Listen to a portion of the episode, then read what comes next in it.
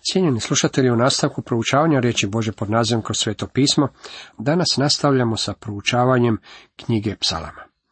Osvrćemo se na 22. psalam. Tema ovom nastavku koje proučavamo glasi Kristovo raspjeće.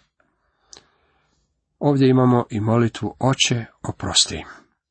Promotrite žrtvu na križu. Njegova patnja pojačana je okrutnom svjetinom i promatračima okorijela srca, koji su se nalazili u podnožju njegova križa. Promotrite kroz njegove oči i ugledajte ono što je on gledao. U sedmom i osmom redku 22. psalma čitamo. Koji me vode, podruguju se meni, razlače usne, mašu glavom. U Jahvu se on uzda, neka ga sad izbavi, neka ga spasi, ako mu omilje. Neki su kriminalci bili toliko omraženi da bi ih izvlačili iz zatvora i tada bi ih gomila linčovala. Međutim, kada bi kriminalac bio pogubljen, mnoštvo bi se razišlo. Temperamentni su se ohladili i emocije utišale, ali ne i kod ovog mnoštva. Mislim da je nešto najniže što je ikada bilo rečeno bilo koje religiji bilo rečeno za ove farizeje kada je gospodin Isus umirao. I sjedili su ondje i čuvali ga. Matej 27.36 Morate biti u istinu niski da biste učinili takvo što. U stvari, ne možete pasti na niže grane. Sva žuč i izopačenost ljudskog srca izvili su se poput otvorene kanalizacije dok su ovi ljudi ostali pod njegovim križem i ismijavali ga u njegovoj smrti. Nakon što zmija zarine svoje smrtonosne zube u svoju žrtvu i ispusti malo otrova, otpuzat će natrag u travu, ali ne i ovo mnoštvo. Ne i ljudsko srce koje se nalazi u pobuni protiv Boga. A Isus reče, Oče, oprosti im, jer ne znaju što čine. Luka 23.34 Da to nije rekao, ovo bi mnoštvo počinilo neoprostivi grijeh. Oni to međutim nisu učinili. On je tražio oproštenje njihovog grijeha. Znamo da je stotnik koji je upravljao raspećem bio spašen i velika skupina farizeja, uključujući i Savla i Starza, koji je vjerojatno bio u ovome mnoštvu. Bili su spašeni. U nastavku, ženo, evo ti sina. Dok je tako promatrao mnoštvo, nije vidio samo oči ispunjene mržnjom i neprijateljstvom, već je vidio i oči pune ljubavi. U podnožju križa ugledao je svoju majku zajedno sa Ivanom. Stajala je kod Isusova križa majka njegova, čitamo Ivan 19.25. Dok ju je Isus pogledao, želite li znati što se dešavalo u njegovom srcu? Vratio se u Betlehem u vrijeme kada se ondje rodio, te je rekao ocu.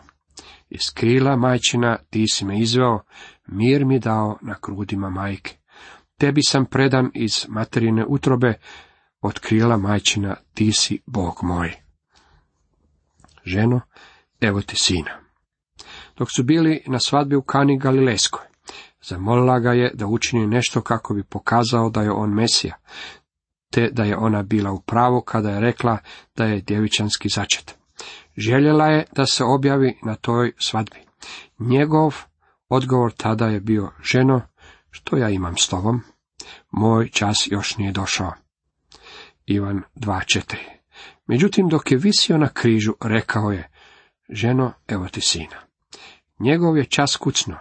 Razlog zbog kojega je došao na svijet, tada se ispunjavao. Bio je to najvažniji trenutak u povijesti svijeta. Tada mu se pozornost ponovno okreće onima koji su ga razapinjali. U 12. redku kaže, opkoliše me junaci mnogobrojni, bašanski bikovi okružiše me. Opisujući vojnike koji su ga razapinjali, rekao je da su nalik bašanskim bikovima. Međutim, ne zaustavlja se na tome, jer ga razdiru divlje zvijeri. Naime, u to su se njegovi mučitelji okrenuli. U 13. redku nastavlja, zdrijela svoja razvaljuju name kao lav koji plijen kida i riče. Sada govori o Rimu. Rim ga je razapeo. Usporedio ih je sa ričućim lavom, jer je lav bio slika Rima. Zapazite u kakvom se stanju nalazio. U četrnaestom redku čitamo. Kao voda razlih se, sve mi se kosti rasuše. Srce mi posta poput voska, topi se u grudima mojim. Ovaj precizni opis razapinjanja uistinu je izuzetan kada uzmete u obzir činjenicu da razapinjanje nije bilo poznato u vrijeme kada je ovaj psalam bio pisan.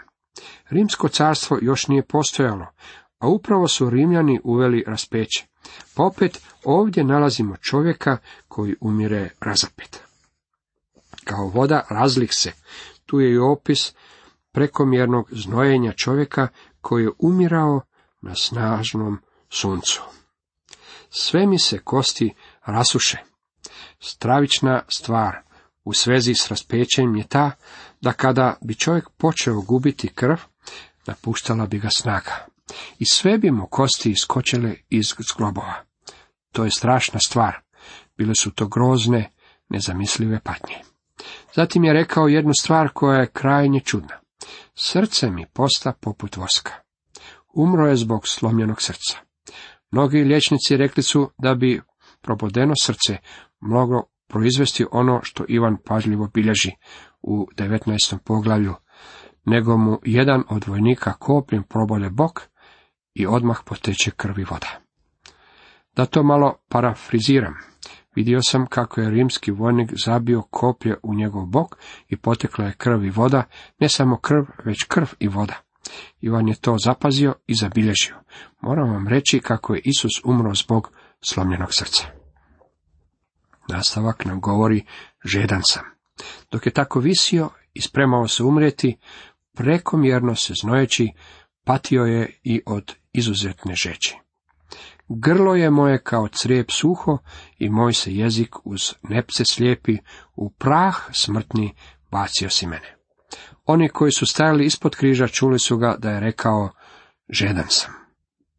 I dalje, okolio me čopor pasa, rumlje me zločinačke okružile, probodoše mi ruke i noge. Pas je bio naziv za pogane. Probadanje njegovih ruku i nogu je vrlo točan opis raspeća.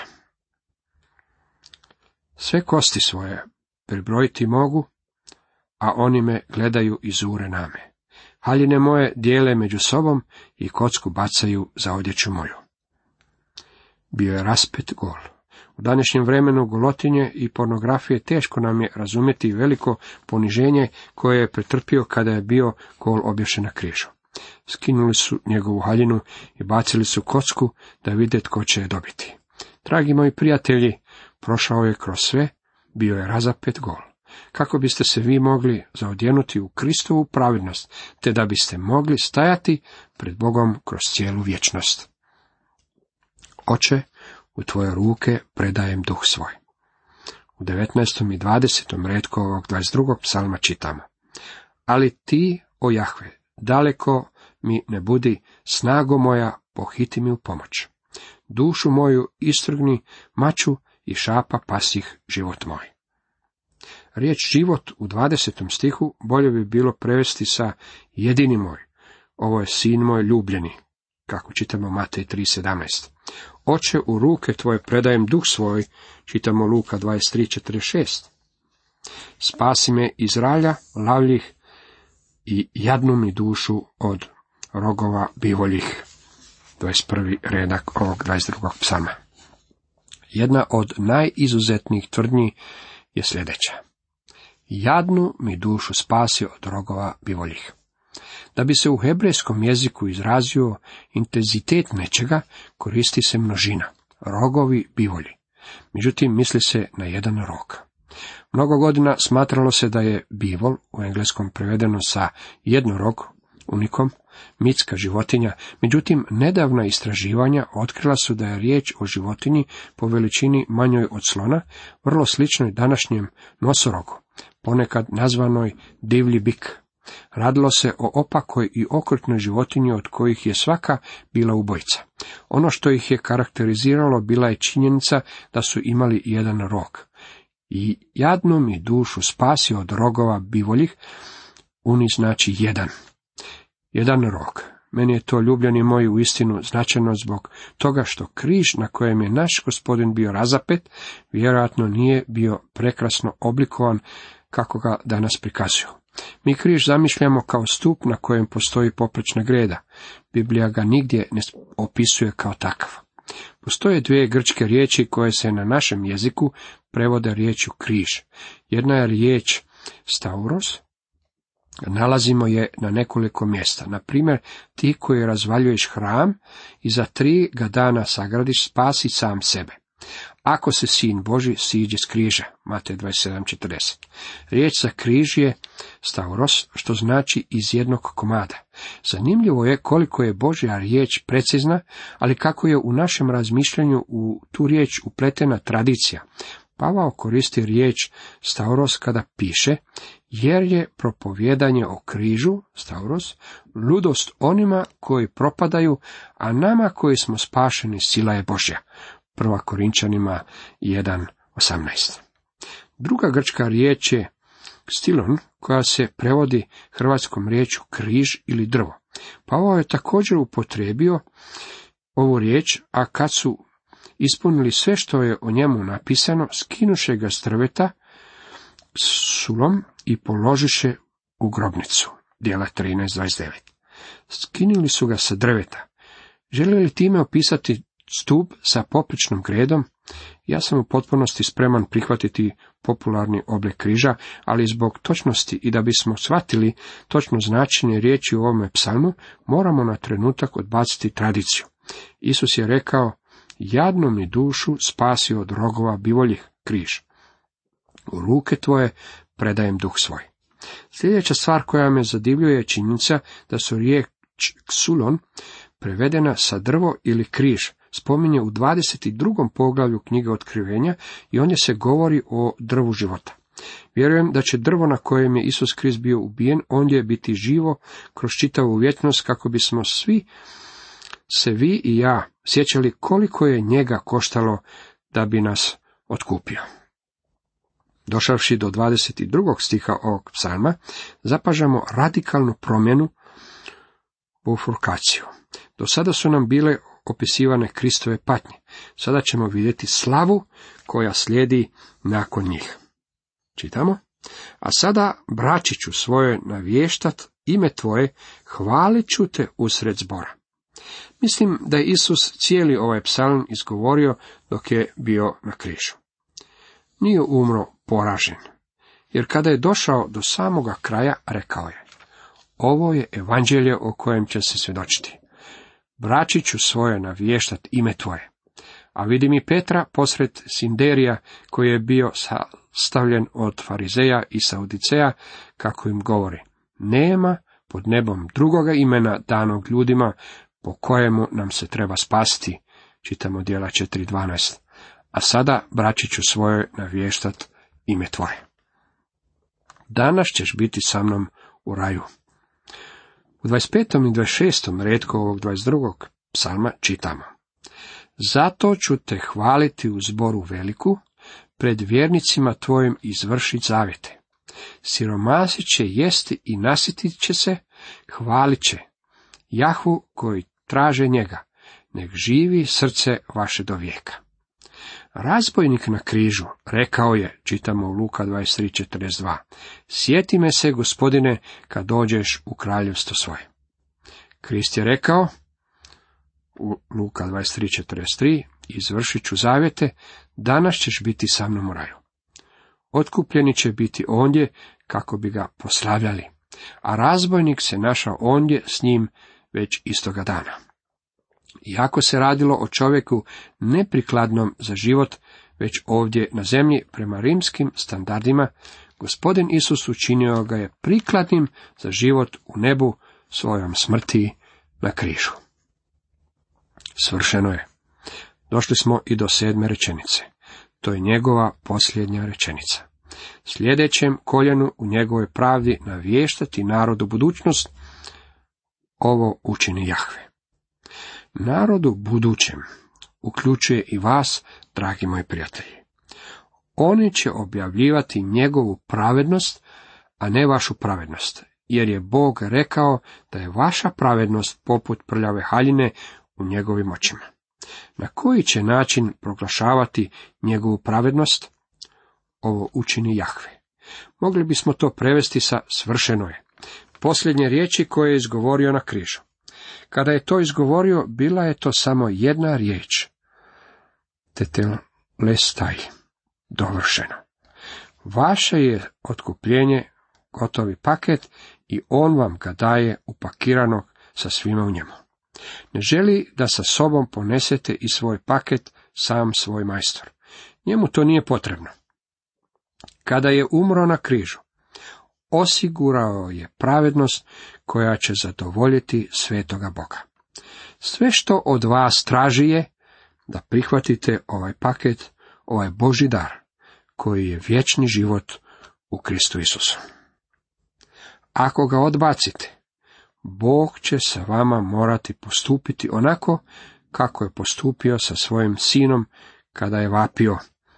Bože moj, Bože moj, zašto si me ostavio, kako čitamo u Evanđelju po Marku 15. poglavlju 34. redak.